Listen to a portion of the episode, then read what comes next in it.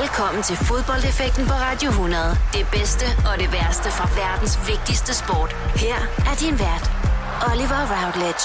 I feel glorious, glorious. Velkommen til denne uges udgave af Fodboldeffekten. Det er jo programmet, hvor vi snakker om minder. Minder, som kan forankre en person til et vist sted med nogle visse personer, og som skaber den glæde og eufori, som kun fodbold det kan. Og til at snakke om disse minder, så skal til hvert program have besøg af folk, som elsker og lever og ånder for fodbold. Og det har jeg igen i denne uge. Velkommen til dig, Kasper Julemand. Tak. Du er fodboldtræner, du blandt andet står i spidsen for FC Nordsjælland og, og Mainz. Og så har du taget fire minder med til, øh, til dagens program. Var det svært for dig at finde de fire minder? Ja, det var det. Det var, det var fuldstændig vanvittigt. Øh, og jeg har måske... Jeg kunne tage 20 med. Så det var lige, hvor jeg lagde, øh, hvor jeg lagde fokus. Så jo, jo, der, der er alt for mange at, at tage, at vælge fra, så det var enormt svært at vælge fire. Du har jo blandt andet taget to minder med, hvor, hvor du er træner, og så har du taget to minder med, hvor du ikke er træner. Var det noget, du, du lagde vægt på, at det var nogle kampe, du havde oplevet, eller nogle kampe, som du har stået i spidsen for?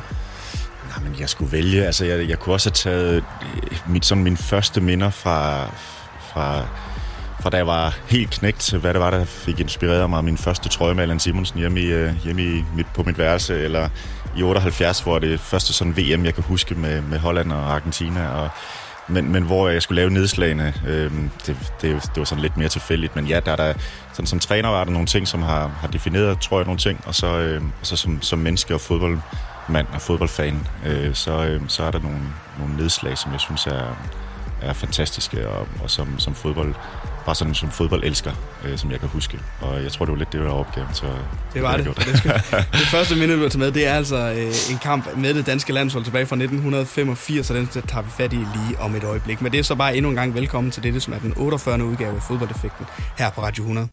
Du lytter til Fodboldeffekten på Radio 100 med Oliver Routledge. Kasper Julemand, du er min gæst i denne uges udgave af Fodboldeffekten, og vi skal til at snakke om det første minde, som du har taget med. Det er altså en landskamp, som blev spillet i Idrætsparken tilbage i 1985. Det er 10 år øh, før jeg overhovedet bliver født. det er landskampen imellem Danmark og, og Sovjetunionen. En kamp, som Danmark de vinder, de vinder 4-2. Hvorfor har du valgt, at, at vi skal snakke om den her kamp? Jamen altså, jeg voksede op med, med landsholdet. Jeg synes, det var vigtigt for mig at tage et, i hvert fald et minde med, som har med den der store tiltrækning, som vores landshold har på os alle sammen. Og øhm, vi kunne, jeg kunne have taget 92 med selvfølgelig, og jeg kunne have taget alle mulige ting. Men jeg synes, den her kamp var så, er så vild, og jeg har set den efterfølgende. Øh, og jeg tror, en af årsagerne til, at jeg kan huske den så godt, jeg var 13 år på det tidspunkt. Øh, jeg så kampen og var på, først, på første gang nogensinde i København. Jeg, jeg er en bunderøv fra, fra Jylland, fra Djursland. Og vi var på, vi skulle til lejr, på lejerskole til, til Bornholm. Øh, og vi så kampen og var i København efterfølgende. Og hele den stemning, der var i København, øh, var jo fuldstændig overvældende for sådan en bunderøv som mig, øh, der går ind på strået under flag, danske flag, og hele den der stemning, der var eufori, total eufori i hele landet. Øh, så, så, så den, den sidder rigtig, rigtig dybt i mig, og så efterfølgende er det jo sådan, ja, som fodboldmand har jeg kigget lidt nærmere på den, og, øh, og jeg synes noget af den begejstring, der var ved, ved det landshold, og ved, ved fodbold, altså ved, ved landsholdsfodbold i det hele taget, men den måde, det blev spillet på, øh, Michael Lauder på Elkær med to kasser, hvad jeg ser med Olsenbanden, der, der spillede fantastisk med Jesper Olsen, der spillede fra starten i den kamp, og Morten nede bagved, og, øh, og du havde sådan en Lærby, som var min store øh, held. Jeg løb altid rundt, jeg spillede også midtbanespiller med sokkerne nede omkring, øh, nede om anklerne, og selvom min træner sagde, at jeg skulle tage den på, og så videre, så, så fløjt jeg altid af i de der skinner, så jeg spillede med sokkerne dernede. Øh, så, og, og når jeg så ser kampen igen, som jo, når man ser kampe fra midten af 80'erne, så synes man jo virkelig, det går langsomt.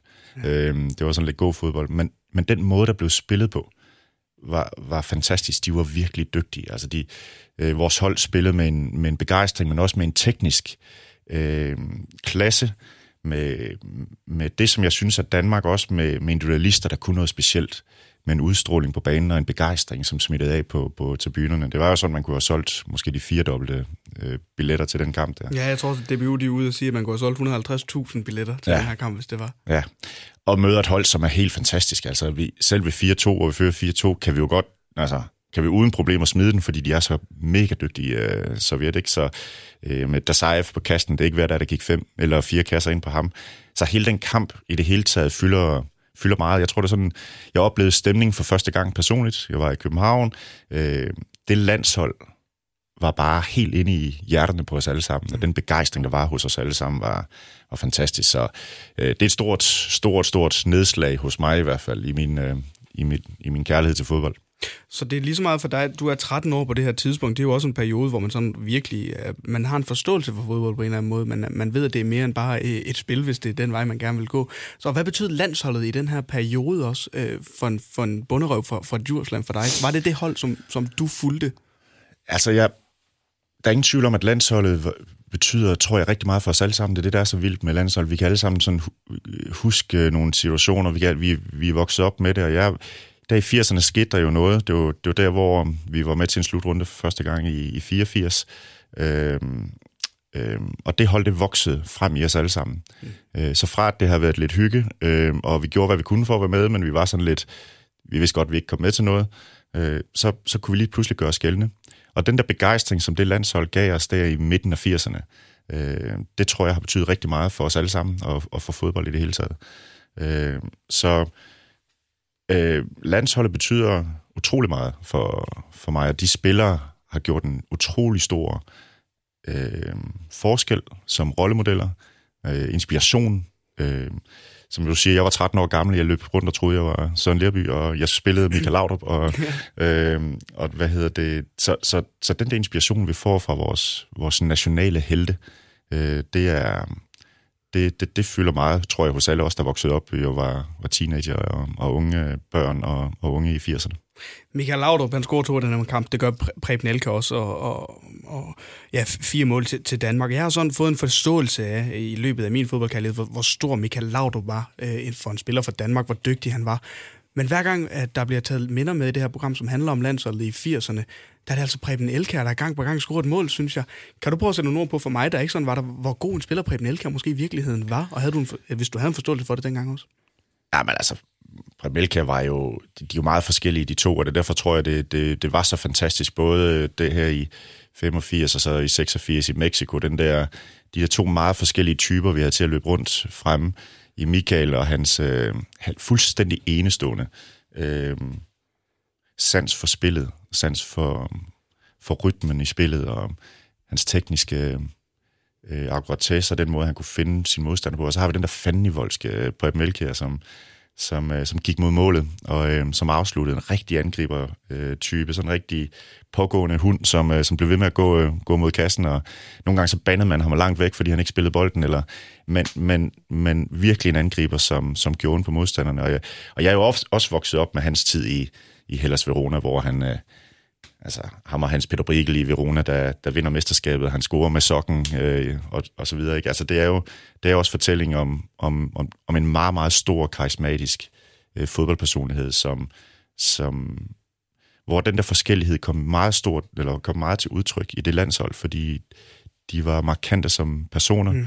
og den forskellighed, der var i for eksempel i Michael og i, og i, og i Elkjær, den, øh, den var meget markant. Øh, men altså, men Premelka var stor, og han var stor specielt i, fra hans tid i Italien, hvor, hvor hvis man vinder mesterskabet med Hellas Verona, så, så kan man godt komme tilbage til, til, til Verona øh, resten af sit liv og, og blive... og hvad er spore dernede også? Og, og for Danmark var han jo også fantastisk og scorede spektakulære mål, øh, som vi alle sammen kan huske.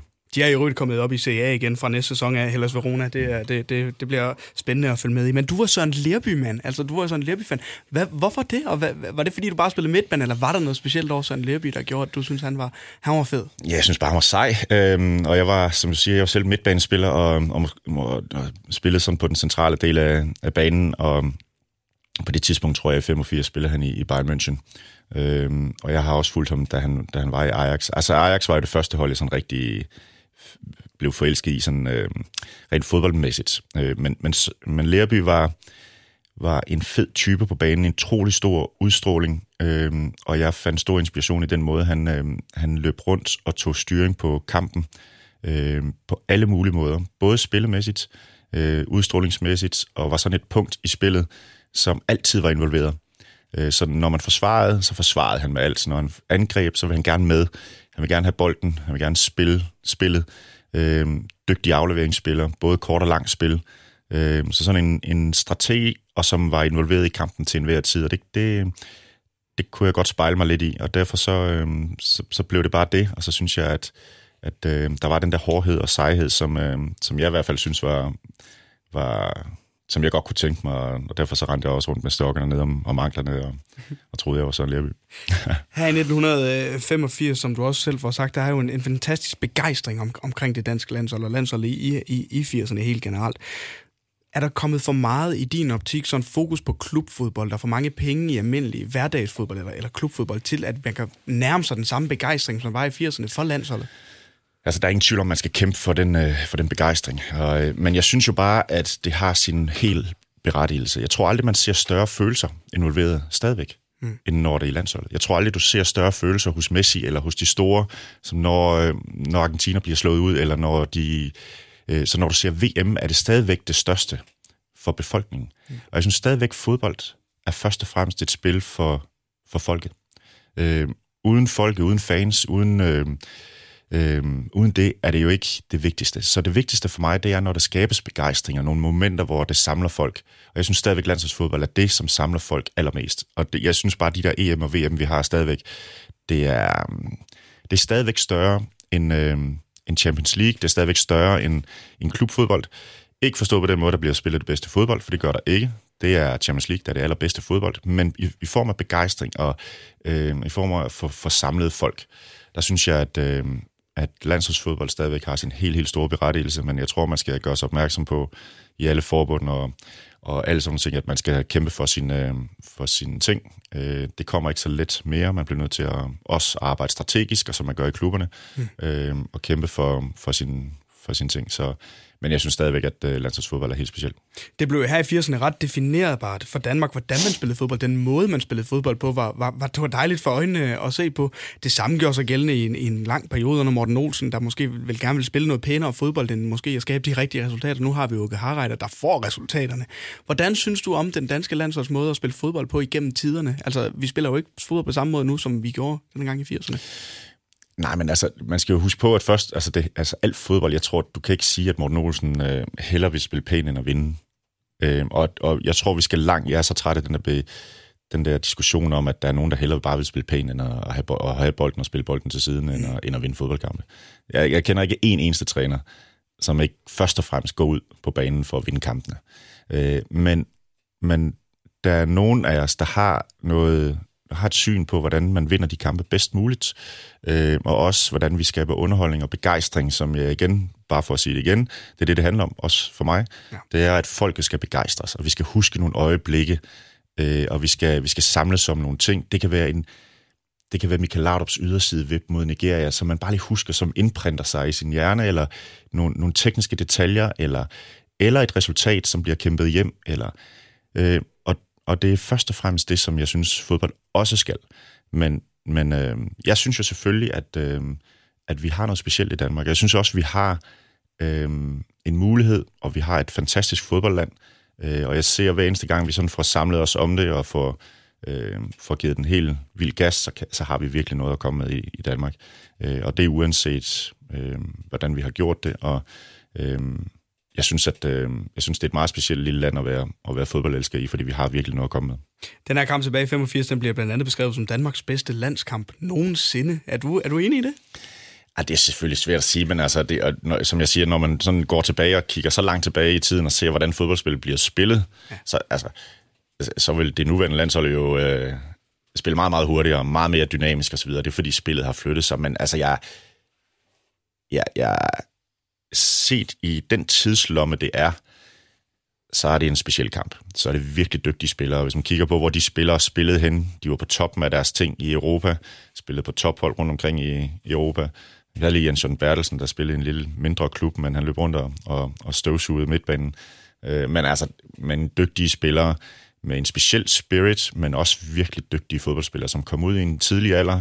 Mange af dem landede i europæiske klubber, en 16, 17, 18 år øh, og fik oparbejdet øh, nogle tekniske færdigheder, som var på et meget højt niveau. Så jeg synes virkelig, det var, det var et godt hold, og jeg var også, når jeg kigger tilbage, så synes jeg, at det den her 85-kamp og tiden i, i Mexico, øh, det, det, var, det var fantastisk fodbold, som begejstrede, og det var nærmest forgangen for den der, det der meget tekniske, underholdende, fremadrettede fodbold, som, som vi jo også ser nu, øh, spilles flere steder, og det er, det, det er jo det er i hvert fald det, jeg be, beskriver som, som, som Danmark, som adskiller os fra andre skandinaviske lande, og det er det, som, som jeg synes gør os helt specielle. Så ja, jeg synes, øh, jeg synes, det var i hvert fald en af de aller, allerbedste kampe, der blev spillet. Også fordi vi møder en modstander, som er ekstremt stærk. Mm. Det var altså det første minde, som du har taget med her i øh, fodboldeffekten, Kasper Julemand. Altså landskampen tilbage i 1985 mellem Danmark og Sovjetunionen.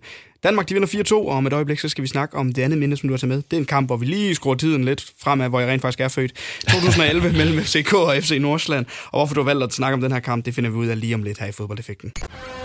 Når du skal fra Sjælland til Jylland, eller omvendt, så er det Molslinjen, du skal med. Kom, kom, kom, kom, bado, kom, bado. Få et velfortjent bil og spar 200 kilometer. Kør ombord på Molslinjen fra kun 249 kroner. Kom, bare du. Bauhaus får du nye tilbud hver uge.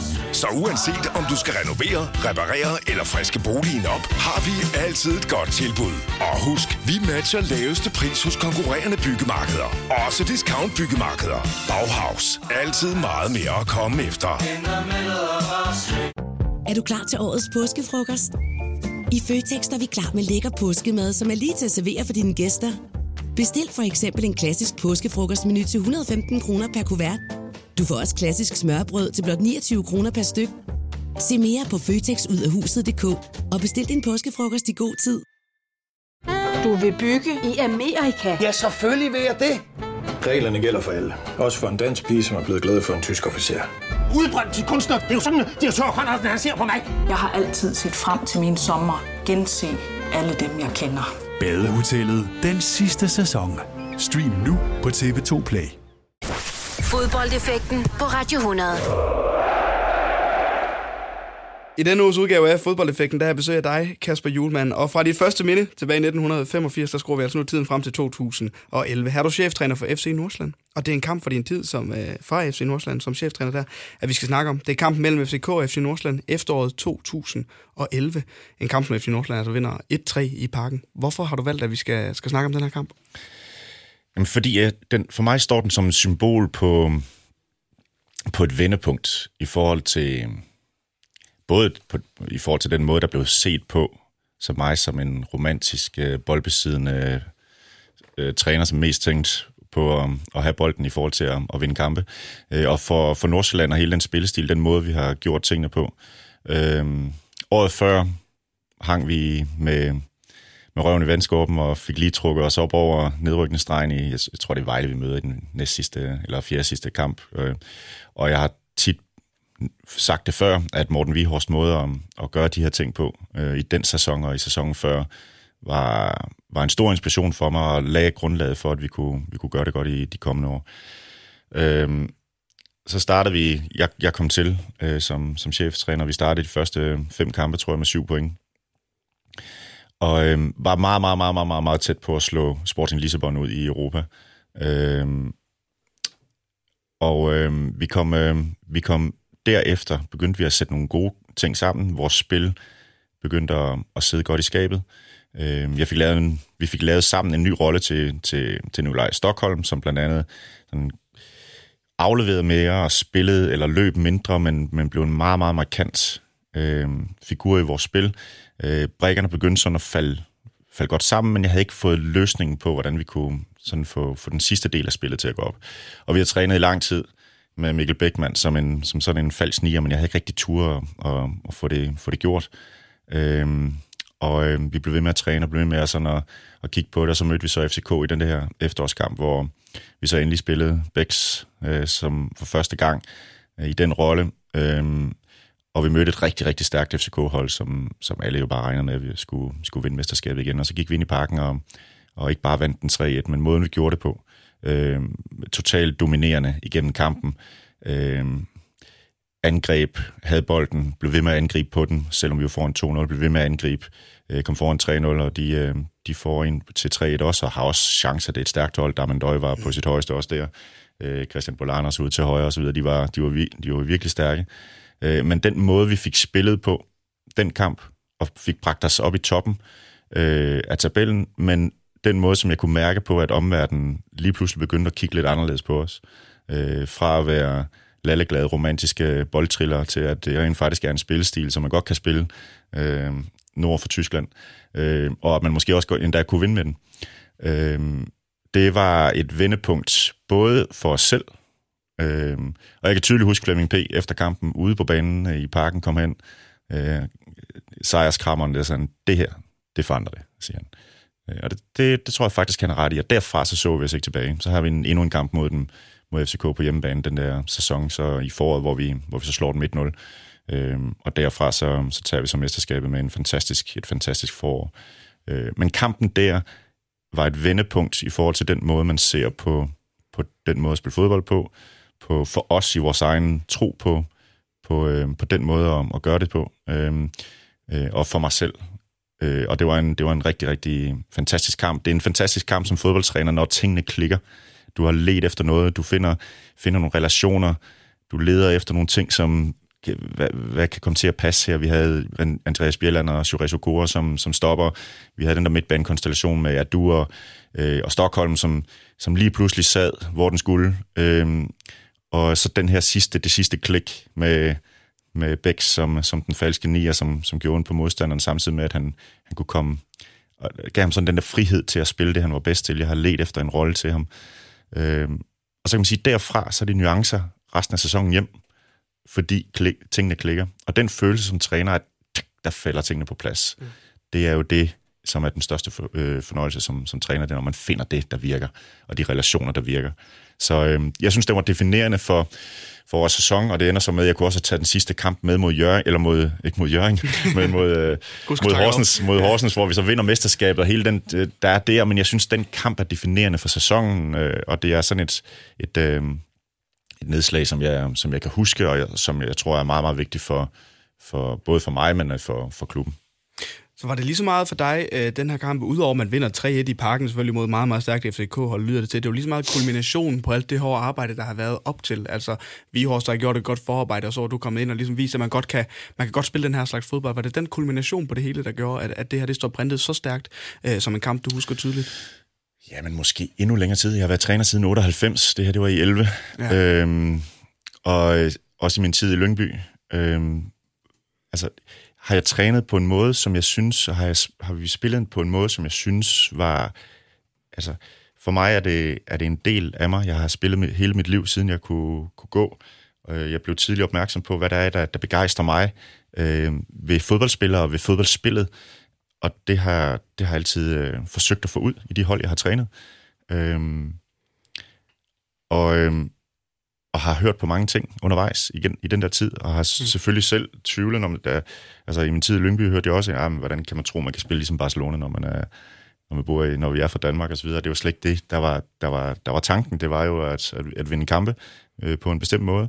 Øh, og det, jeg tror ligesom, den her kamp var med til at definere, jamen, hallo, der er noget om det her. Det kan godt, at den måde at se spillet på, den måde at gøre tingene på, er, er også effektivt. Øh, og det er jo det, det hele handler om, det er at være effektiv, men også at, øh, og, at spille for, så, sådan, som jeg synes er inspirerende, og, og noget af det, jeg håber på, folk gerne vil se på os. Øh, så det var, et, det var sådan et statement, og du har fuldstændig ret. Det er jo, der er jo ikke noget, der klikker på en uge. Det er ikke sådan, at jeg lige pludselig har sagt noget specielt til nogle spillere. Det, sådan noget her, det kommer efter, mm. efter lang, lang tids arbejde. Der er rigtig, rigtig mange mennesker.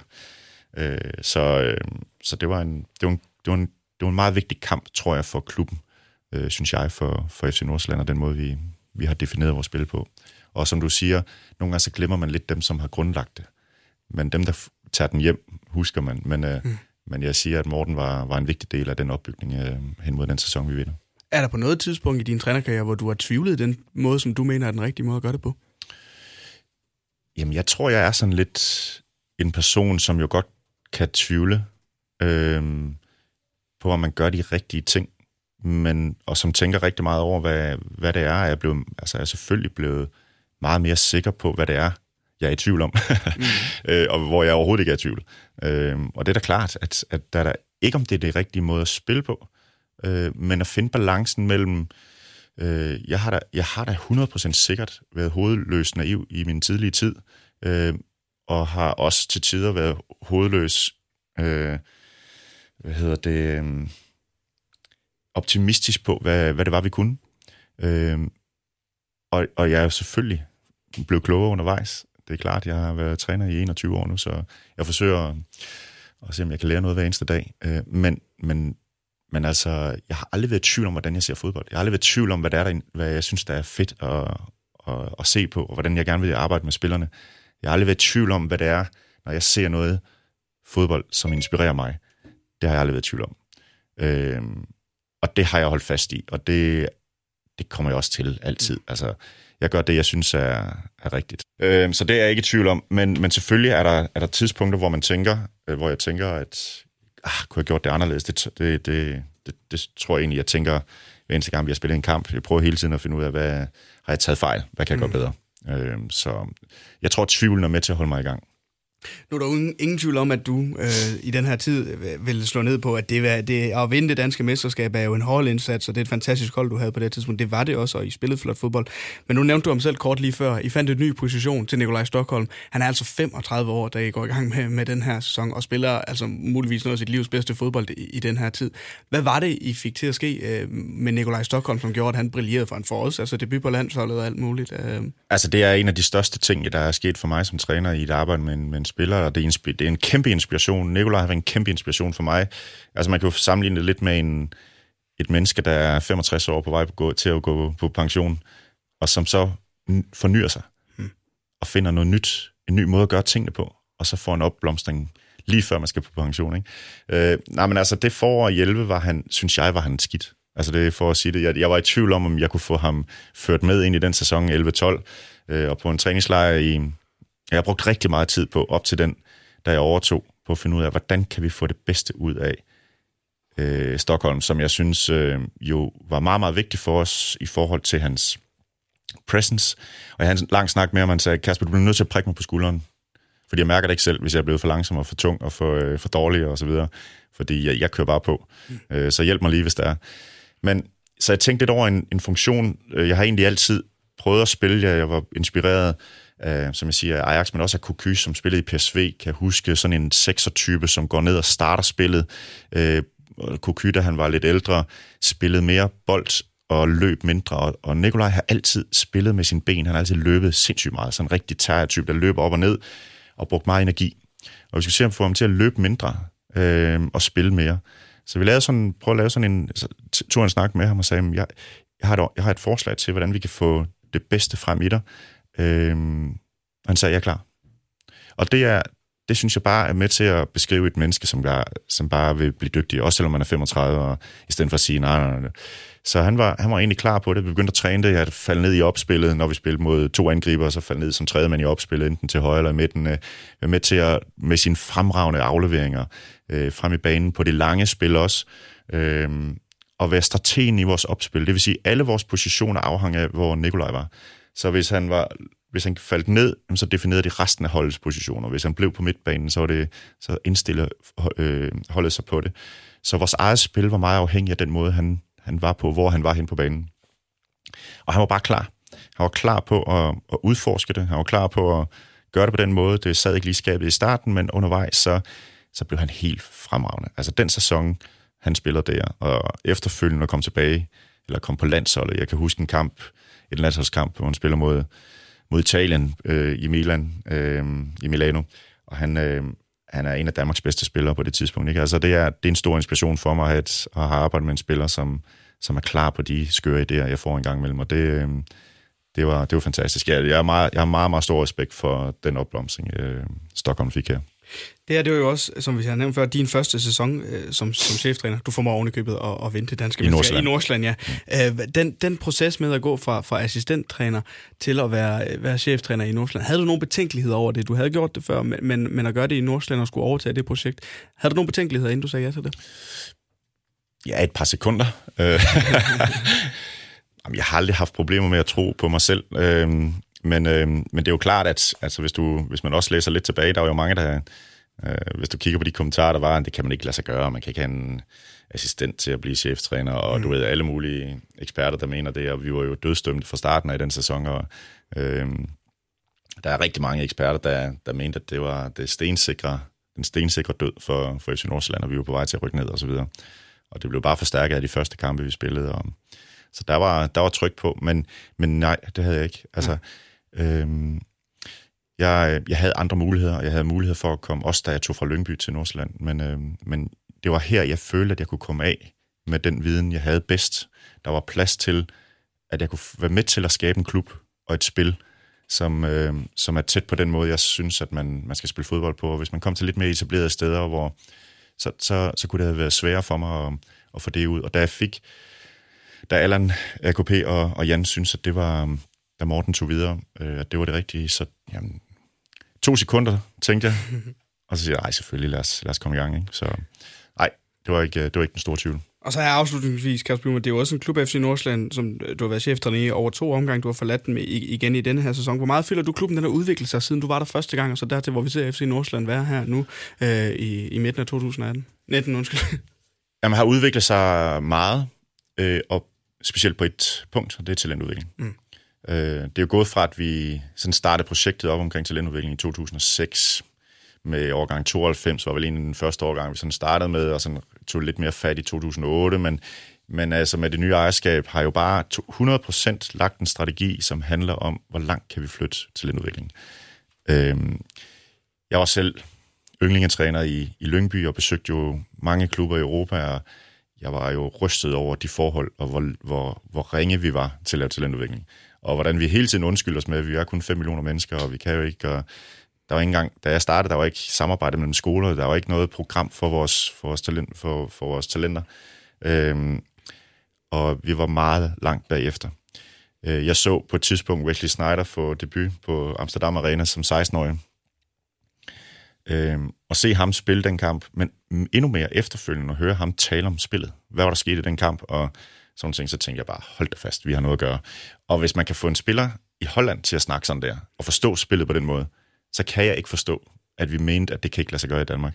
Øh, og, og der er nogle klubber, øh, også med Midtjylland, som har skubbet til talentudvikling, og nu har vi i hvert fald taget et ordentligt skridt, øh, så der er sket utrolig meget øh, på talentudvikling øh, i klubben. Vi har en fantastisk, et fantastisk setup.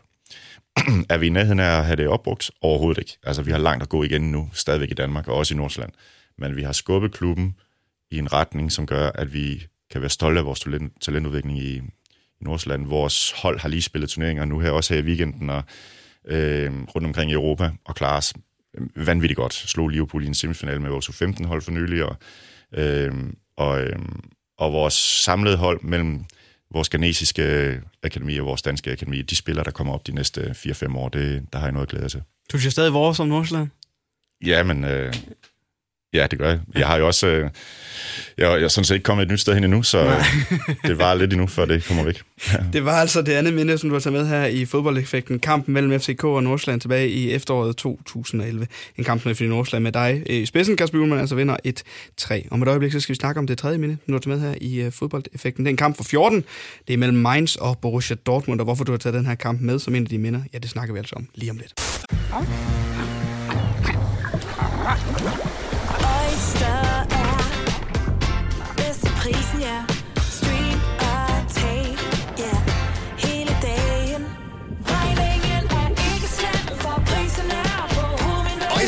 prisen helt på hovedet. Nu kan du få fri tale 50 GB data for kun 66 kroner de første 6 måneder. Øjster, det er bedst til prisen. Kom til Spring Sale i Fri Bike Shop og se alle vores fede tilbud på cykler og udstyr til hele familien. For eksempel har vi lynedslag i priserne på en masse populære elcykler. Så slå til nu. Find din nærmeste butik på FriBikeShop.dk Haps, haps, haps. Få dem lige straks. Hele påsken før, imens billetter til max 99. Haps, haps, haps. Nu skal vi have... Orange billetter til max 99. Rejs med DSB Orange i påsken fra 23. marts til 1. april. Rejs billigt, rejs orange. DSB, rejs med. Haps, haps, haps.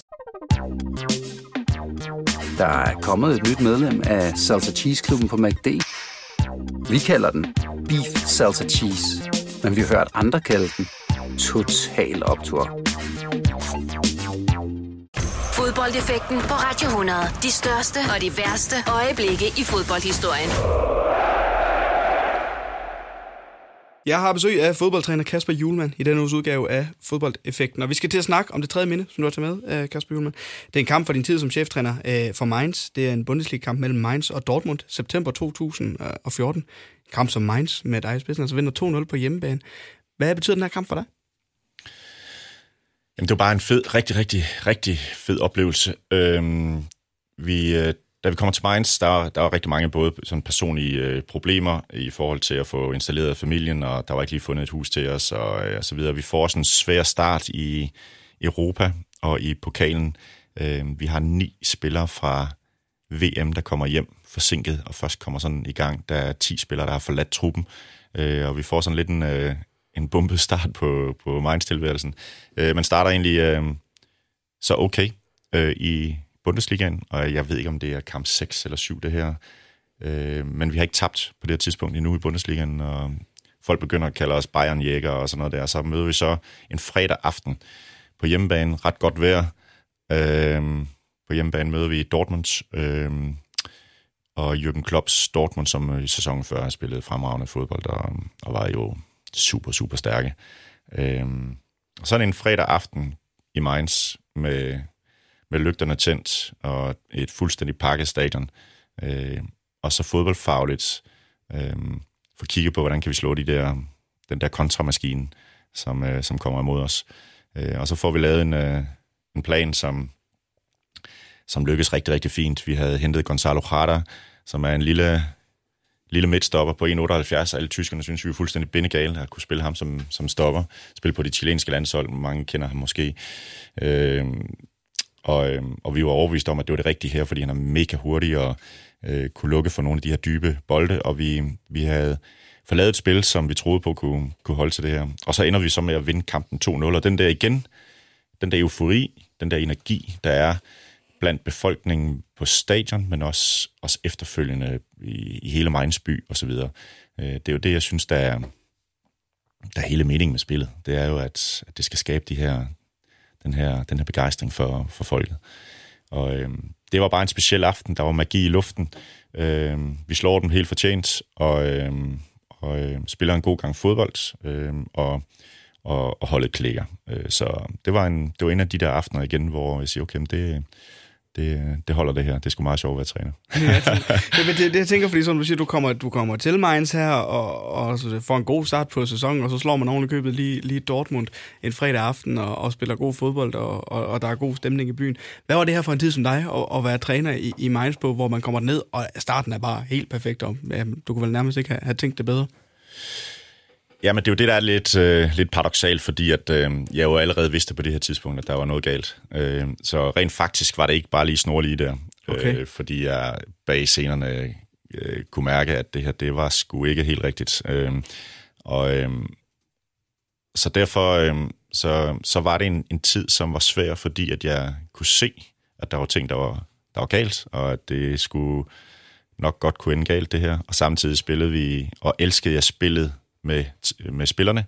Øh, træningsbanen gik godt, spillede øh, flød, og, øh, og jeg elskede hvert sekund af de her kampe i, i Bundesligaen. Også den faglige udfordring, fordi Bundesligaen er så, den er så tough i forhold til den måde, som, øh, som spillet bliver spillet på, fordi samtlige hold har én ting til fælles i Bundesligaen, det er, at de er nummer et, de er godt trænet, øh, de kan løbe hele tiden, øh, og så er de godt trænet i impulser i spillet. Det vil sige, at alle overgangene går lynhurtigt. Når du tabt bolden, så sker der noget med det samme blandt alle spillerne. Når du vinder bolden, så går de hurtigt mod kassen. Så, så de der impulser i overgangene går rigtig, rigtig hurtigt. Det vil sige, at du skal som træner øh, have, have tingene på plads i de faser af spillet, som, som, øh, som er vigtige her. Øh, der er meget stor forskel på, på holdene. Vi mødte Werder Bremen, som stod langt tilbage på banen, øh, øh, spillede jo ekstremt meget på kontra, du har, vi, vi mødte Leverkusen, der på det tidspunkt måske havde det bedste presspil øh, med Roger Schmidt. Så det vil sige, at du blev udfordret fagligt hver uge. Så på den del af det, der var det, der var det en rigtig, rigtig god tid. Og så på så, så var der bare noget, som, øh, som jeg arbejdede på hver evig eneste dag på for at forbedre. Øh, og, øh, og det var, det var selvfølgelig... Jeg, jeg vidste jo ret tidligt, at det her, det var... Der, der, der var uler i mosen. Øh, så, Hvordan så, kan det være? Jamen, det er, det er en længere historie, som jeg afholder mig for, for at snakke om, men altså det er, det, det, der var bare et samarbejds, øh, problem i forhold til, hvordan, øh, hvordan der skulle arbejde sammen i en fodboldklub, hvordan man træffer beslutningerne. Mm. Og det, øh, det, er, det var sådan set det, der var, der var grundlaget for, for hele problemstillingen i Mainz. Jeg har jo læst med stor fornøjelse og set, at det var har med alle mulige andre ting at gøre, og, men det, har det, det havde det ikke overhovedet. Det har ingenting med fodbold at gøre. Så, men, øh, men der vidste jeg det faktisk allerede på det tidspunkt. Øh, så det var, det var en hård tid, fordi at der var den der, der var den der, den der problemstilling i forhold til at, at, at træffe beslutninger. Men arbejde med spillerne, arbejde med, med staben, arbejde og være i byen øh, og spille kampene, det var, det går i blodet, og så det var, det var super fedt. Hvordan er det at være øh, træner for en klub og egentlig føle, og, og det gør du jo også, yder 140 procent for, den her, for den her klub, og så samtidig vide, at der er et eller andet, der gør, at jeg, jeg kan godt mærke, at det her det bliver ikke mig de næste 10 år. Altså, hvad er det for en, en proces for dig som menneske også at skulle gå igennem, at vide, at jeg yder mit ypperste for det her, og så er der bare noget, der gør, at det her det ikke kommer videre? Jamen, det er en, det er en, øh, det er jo rigtig sundt for dig at finde ud af, hvor er dine grænser, og det var det, jeg fandt ud af her. Altså, hvor, hvad vil du gå med til i, i jagten på, øh, på succes? Jeg kunne, jeg kunne uden problemer have fortsat i Mainz, hvis jeg havde, hvis jeg havde, hvis jeg havde makket ret. Mm. Øh, og klappet hælene sammen og gået i en bestemt retning, og, og, og ikke havde forholdt mig til nogle ting, der foregik. Og det, det, så jeg skulle jo lede efter mine egne grænser. Hvad, hvad vil jeg være med til? Hvad vil jeg som træner være med til? Hvad, hvor er min grænse? Øhm, så det har jeg jo i hvert fald lært mig. Øhm, og jeg tror ikke, jeg ville have gjort det anderledes. Jo, hvis jeg var... Hvis jeg skulle have tænkt bare på min karriere, og hvordan jeg kunne have taget det næste skridt, der kom videre derfra og så videre, så skulle jeg have tænkt anderledes, så skulle jeg have gjort anderledes. Og det, det er måske det rigtige for nogen, og det kan jeg godt forstå, at man gør. Men øh, jeg kunne ikke, og derfor så, øh, så, øh, så var det hårdt på den måde, at jeg skulle lede efter, hvor er min grænse? Hvad vil jeg med til? Gør jeg nu det rigtige? Øh, men, men jeg havde fundet en klar grænse, og den, øh, den er jeg sådan set stolt af at have for mig selv. At jeg kan se mig selv i spejlet, at jeg ikke, øh, ikke har trådt over den grænse. Men det går vel også, altså det siger vel også måske meget, meget om dig som person, at du, som vi også snakker om tidligere, om, om, om at tro på sin egen øh, værdier. Altså det, det er vel dig, der tror over for dine egne værdier, og hvad der er rigtigt, øh, at du trækker en streg i sandet og siger, her til er ikke længere. Ja, og det tror jeg, vi alle sammen øh, leder efter. Mm. Øh, hvad, hvordan, hvad er det for nogle ting, vi tror på her i livet? Hvad er det for nogle ting? Hvad definerer mig som person? Øh, og hvor, øh, hvor vil du gå på kompromis med, din, med det, du tror på? Øh, definerer dig.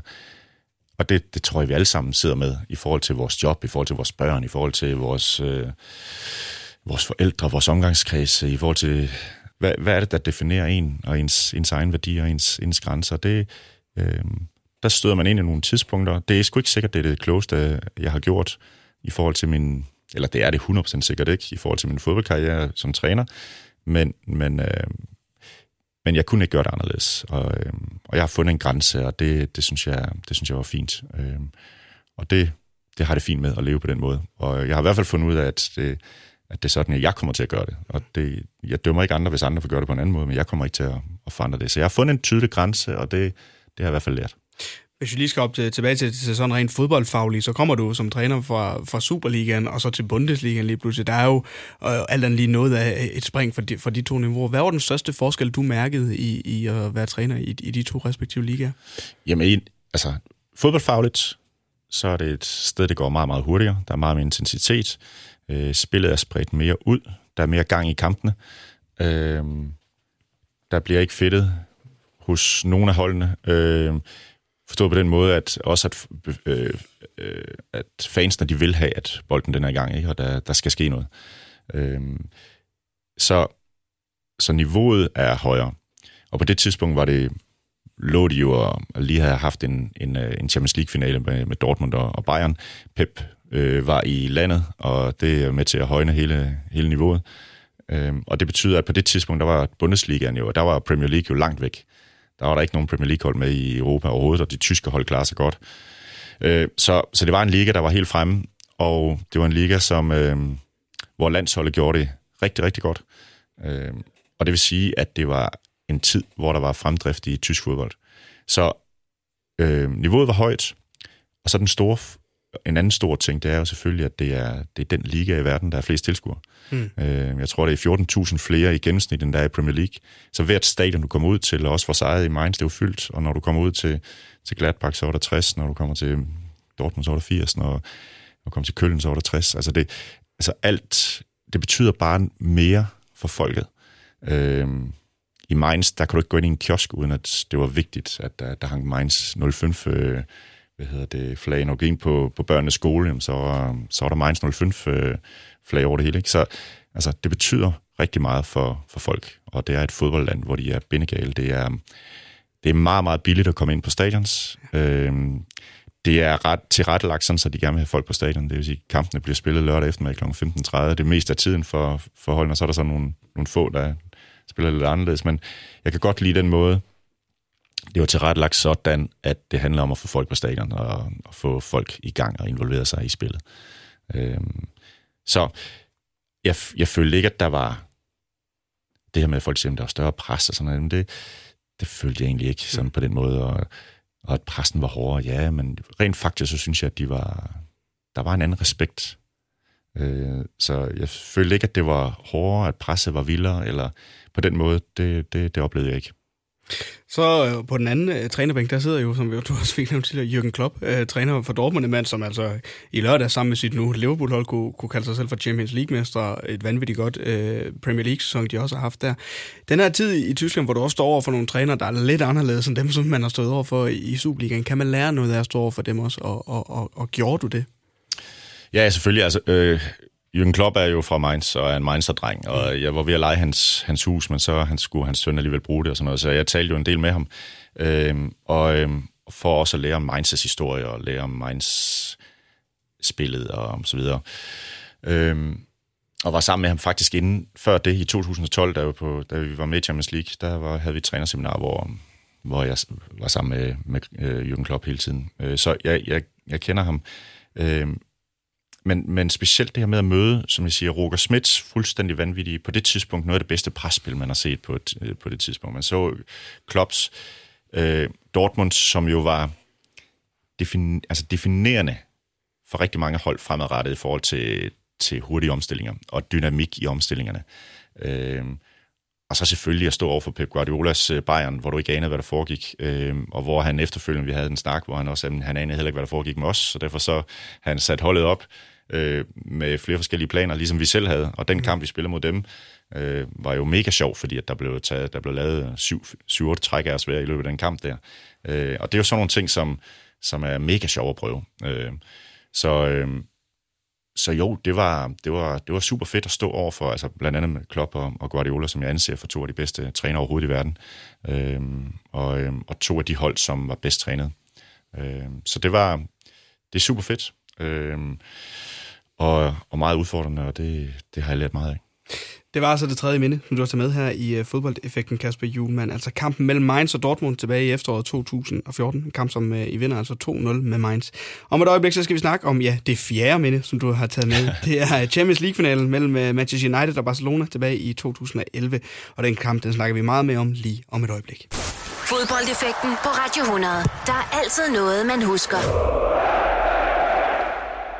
I denne uges udgave af Fodboldeffekten her besøger jeg dig, Kasper Julemand, og det fjerde minde, som du har taget med til dagens program. Det er Champions League-finalen tilbage i uh, 2011. Det er altså en kamp imellem Manchester United og Barcelona. Manchester United taber den her kamp 3-1 til et velspillende Barcelona-hold. Hvorfor skal vi uh, snakke om den her kamp? Ja, fordi det er et velspillende Barcelona-hold, ja. øh, der spiller mod et fantastisk uh, Manchester United-hold, med, der virkelig er på toppen uh, United, og uh, Ferguson har taget et langt, langt tilløb til, at nu skal det være, og de er, de er, de er fantastisk godt spillende, og så bliver de totalt udraderet i en Champions League-finale, hvor man sidder helt ude på stolen, og ikke kan lade være med at blive, jeg kunne ikke lade være med at blive totalt slået tilbage af begejstring over den måde at spille fodbold på. Øh, United starter egentlig godt, og, øh, og starter med at presse, og man tænker, okay, der kan godt være noget her. Jeg tror, Rooney har en stor chance ret hurtigt i kampen, og, øh, og så stille og roligt, så får de bare masse dem i stykker. Øh, Messi spiller den falske nier, og folk siger, at det har man aldrig set før, men det er så ikke rigtigt, fordi altså i 53, der spiller Hideguti, han spiller falsk nier for, for Ungarn mod England på, på Wembley, og, øh, så, så det er selvfølgelig set før, men, men den måde at benytte Messi på i den kamp, øh, øh, men så hele det her, hele den her, hele den måde at eksekvere en, en fodboldkamp på mod et ja, mod det næstbedste hold, og se den store forskel på det bedste og det næstbedste hold i Europa. Øh, og se Iniesta, Xavi og Busquets, se Messi, og se de positioneringer, det flow, det pres, den direktehed. Øh, 23 afslutninger mod 4 i kampen, øh, og en total dominans.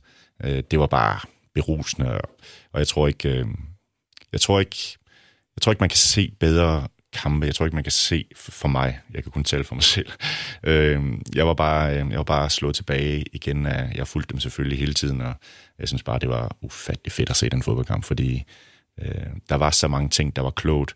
Og det er ligesom at se mange andre ting, som er, når man ser noget, som så går i cirkus og ser de bedste artister, når man ser skuespil eller musikere, få noget, få noget til at se ekstremt let ud, som er det mest svære, man overhovedet kan forestille sig så er det det, det, det bliver ophøjet. Og det, det synes jeg bare, det var her. Fordi du, det er så svært. Det er så svært, det de gjorde. Det er så svært, det de spiller, de udførte. Og det er så svært trænerarbejde. Så øh, det sad bare i skabet. Øh, og jeg, jeg, jeg minder selvfølgelig den kamp. Øh, de spiller mange andre fantastiske kampe, men, øh, men det her, det var bare sådan synligt for alle, at det, der er et eller andet specielt der. Mm. Og han har jo gjort det de steder. Det er Guardiola, der, der er træner for, for Barcelona her, ikke? Og, og vi nævner det, når vi snakker om, om, om Bayern München i, i sin tid i mindset. Altså, han gik fra Barcelona, fik dem til at spille vanvittigt godt. Så kommer han til Bayern München, får dem til at spille vanvittigt godt. Nu er han i Manchester City, får dem til at, at spille vanvittigt godt. Hvor meget skal vi nyde ham øh, som mm. træner i, i den tid, øh, vi, vi har ham i hvert fald? Jamen altså, han er en, øh, han er en meget, meget øh, speciel træner, fordi han er så nytænkende og innovativ, som han er, øh, og så intens. Jeg nyder ham til fulde, og jeg tror, man, når han ikke er her mere, det er, det er lidt ligesom med Messi, altså man finder ud af, hvor, hvor, hvor specielt det er. Og jeg tror, man finder ud af, hvor meget han egentlig har påvirket fodbolden. Hvis man kigger tilbage om 50 år og ser på, hvor, hvem har egentlig altså influeret fodbolden. Øhm, altså hans tid fra... Jeg, jeg fulgte ham jo i 2007-8-sæsonen i, i Barcelona, hvor han var Barca B-træner. Øhm, der var jeg meget i Barcelona og så, hvordan han arbejdede med, med det hold. Busquets, han spillede på holdet, og Pedro og så videre. Øhm, og så hvordan han arbejdede taktisk med det hold, og det var en stor inspiration for mig. Og så se, hvordan han gik ind sådan og, og lagde fuld smadret på presspillet i, i 2008, og forandrede mentaliteten, og forandrede tempoet. Øhm, og han, han har inspireret sindssygt mange spanske trænere der og ligesom os andre. Så tager han til Tyskland. Og for øvrigt så blev det spanske landshold, de vandt 2008, 10, 12 mesterskaberne med 7-8 Barcelona-spillere. Ja. Så tager han til Tyskland, og jeg tror, han har inspireret sindssygt mange tyskere. Øh, tyske trænere og tysk fodbold. For øvrigt så bliver Tyskland verdensmester med 8 Bayern München-spillere. Øh, og nu er han så i England, og jeg tror, noget af det bedste fodbold, jeg har set, det er faktisk i Bayern München også. Jeg kan tydeligt huske et efterår. Han havde problemer med at gøre det færdigt til foråret i Champions League, fordi øh, måske han fejlede lidt på at, at time det rigtigt, fordi han havde alt for mange spillere skadet, når det til de der semifinaler i Champions League. Men i de efterår, han spiller i Champions League, altså jeg kan huske en kamp mod Roma, hvor de spiller i Rom, fører 5-0 pausen, og man tror simpelthen, det er løgn. Altså, at, det, at de spiller i samme række, at det er den samme sportsgren. Mm. Øhm, helt, helt uhyggeligt at se, hvordan uh, den der tyske power blev sat sammen med de gode positioneringer og lige pludselig spille baksen ind i banen. Og, øh, så, så han, øh, han er, og så tager han til City nu, og who knows, om ikke snart vi ser et engelsk landshold klare sig godt. Øh, og i hvert fald en stor inspiration til et helt land. Ja. Øh, og han, han, han inspirerer, og det betyder jo ikke, at man når man, og det har jeg også hørt på tit, at man tror, at man skal spille ligesom det. Det er jo ikke så meget det, men man tager jo faser i spillet, man tager nogle positioneringer, man bliver inspireret af noget, og så forsøger man ud fra sin egen verden og, øh, at få det ind på en eller anden måde, eller når ja, sådan kan man også bruge ham, eller øh, så, så det er jo helt forfejlet, hvis man tror, at man siger, at han forsøger at kopiere eller andet. Det er jo ikke det, sådan det er, men han inspirerer. Øh, så han er jo en af de aller, aller største, hvis ikke den, han er den største for mig i hvert fald, den største inspirator. Jeg tror, det er ham, der har haft størst påvirkning på spillets udvikling, og også trænere øh, i den her tid. Og jeg tror, når man kigger tilbage, når han engang er stoppet, så, siger man, så vil man sige, at det er jo en af de her, sådan en, øh, man har jo også kaldt ham fodboldens Steve Jobs, altså en, der sådan har, kan, kan forandre vores måde at se spillet på. Og hvis du kigger på spillets udvikling fra 2008 til nu, så er der sket rigtig, rigtig mange ting. Øh, med tempoet, med antallet af aktioner per, per spiller, øh, tempoet, hvormed man skal bruge sin teknik, øh, og så er han konstant øh, ude efter svarene øh, på, hvad der sker. Ikke nu, men om en sæson eller to. Så der sad med, jeg sad og snakkede med ham i 2007, da jeg var dernede, hvor han forklarede på, okay, når lige om lidt, så begynder modstanderen godt det mod os, så, så skal vi i første fase, der, så skal vi ned med vores stopper helt ned på baglinjen, fordi så åbner det op for, og derfor så skal målmandstræneren begynde at kunne arbejde med de yngre målmænd på den og den, altså bare hele tiden foran. Øh, så jo, jeg tror, at der har vi en, en person, som, som kommer til at være, når man kigger tilbage, så siger man, okay, det der, det var mm. kæmpe inspirator for rigtig, rigtig mange. Og så virker han også til at kunne se de ting, som, som mange af os, der, der måske bare kommer som en, en altså, Ja, selvfølgelig gør du det, når, når man ser det ham gøre det. Altså, nu kan sige, Messi spiller en falsk nier på den her kamp. Da han var i Bayern München, der Philip Lahm, altså en af de bedste højreback på lige pludselig, om nu skal du lige ind og, have lidt, et lidt mere central rolle. Altså, i, i Manchester City får han Raheem Sterling til at ligne altså, en af verdens bedste fodboldspillere lige pludselig. Så han virker bare ekstremt god til at kunne se, okay, det, det er den her spiller, der måske skal have lidt mere hjælp, eller det er den her spiller, jeg kan flytte til en anden plads. Og det giver jo bare holdet et kæmpe løft, virker det til os. Ja, og det man skal forstå, der er første præmisse, det er, at holdets Altså, de 11 punkter, du har på holdet, de skal hænge sammen på en bestemt måde. Så altså, det er et systemisk spil. Det vil sige, det er jo ikke sådan, at han går rundt og snakker med Raheem Sterling, så bliver han bedre. Øh, og med mandskabsbehandling, så gør Raheem Sterling bedre, fordi han er god til at snakke med ham. Det er jo ikke sådan, det fungerer. Det er jo, at man bruger spillernes kvaliteter bedst muligt sammen med hinanden. Det vil sige, hvis man finder ud af, at der er nogen, der, der fungerer sammen på en bestemt måde, eller bruger spillernes kvaliteter og deres personlighed bedst, og så får det til at spille sammen ind på banen, så det er jo fodboldfagligt først og fremmest. Øh, og det er ikke så meget, han ser ikke spillet så individuelt, som mange gør, man ser det som et systemisk spil. Øh, og derfor så vokser den enkelte ud af det system, ud af de relationer, de har med hinanden.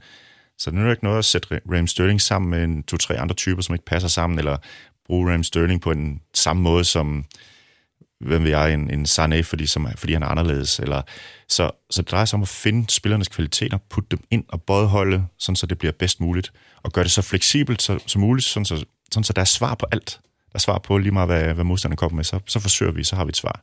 Det betyder ikke, at man vinder alle kampene. Det betyder bare, at man i hvert fald som hold har en trænet øh, strategisk evne til at omstille mm. i forhold til, hvad man møder. Øh, og det, det er jo det, man skal vide først og fremmest, så er det fodboldfagligt, og det er et systemspil.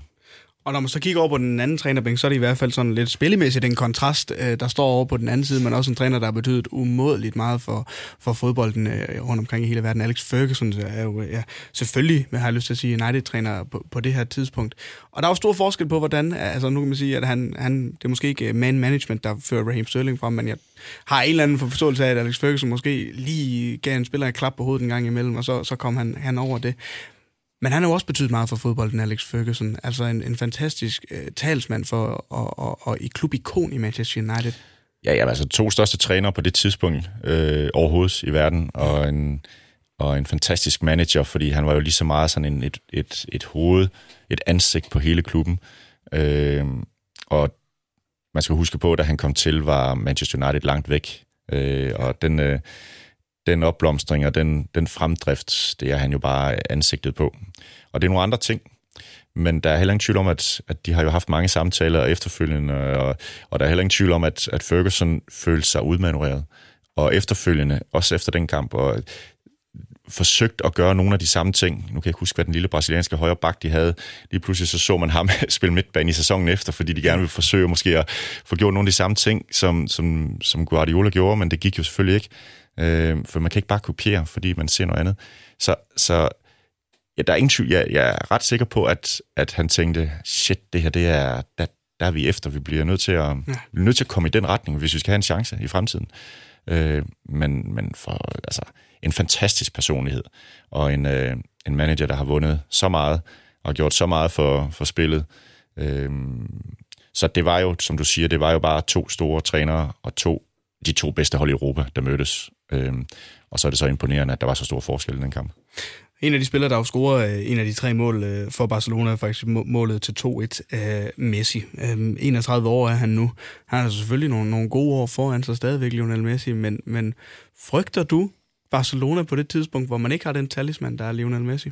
Jamen, jeg frygter for Barcelona lige i øjeblikket, fordi jeg synes, de er kommet langt væk fra, fra deres, deres måde at, at spille fodbold på. Så øh, det har været Messi, der har holdt dem oppe. Og når du er så enstrenget på, at det er en, en spiller, der skal, der skal gøre det, og jeg synes, de har mistet strukturerne i deres eget spil og deres måde at, at gøre det på hen over tiden med Valverde blandt andet, så, øhm, så tror jeg, der kommer et tidspunkt, hvor de kalder Xavi hjem igen, og så må de, øhm, så må de, så må de finde frem til, til det, som, som Barcelona er, og så kan det være, at det tager lidt tid. Men, øhm, men, men altså, den spiller, det er i hvert fald 100% sikkert en spiller, hvor man siger, når han er færdig, så siger man, hold da fast, mand. Jeg var bare til stede, da han, øh, da han spillede fodbold. Øh, altså, prøv at forestille jer, hvad han har lavet i de her kampe, og de, den måde, han, han har så meget tid i forhold til sin, sin med- og modspillere. Han har så meget tid oven i hovedet, øh, øh, og han, øh, han opfatter tingene så ekstremt hurtigt. Øh, det er bare en spiller, som, som har sprængt remmerne for, hvad der, hvad der er muligt. Øh, så jo, det skal vi nyde. Vi skal nyde at se den lille tryllekunstner der, når han spiller fodbold.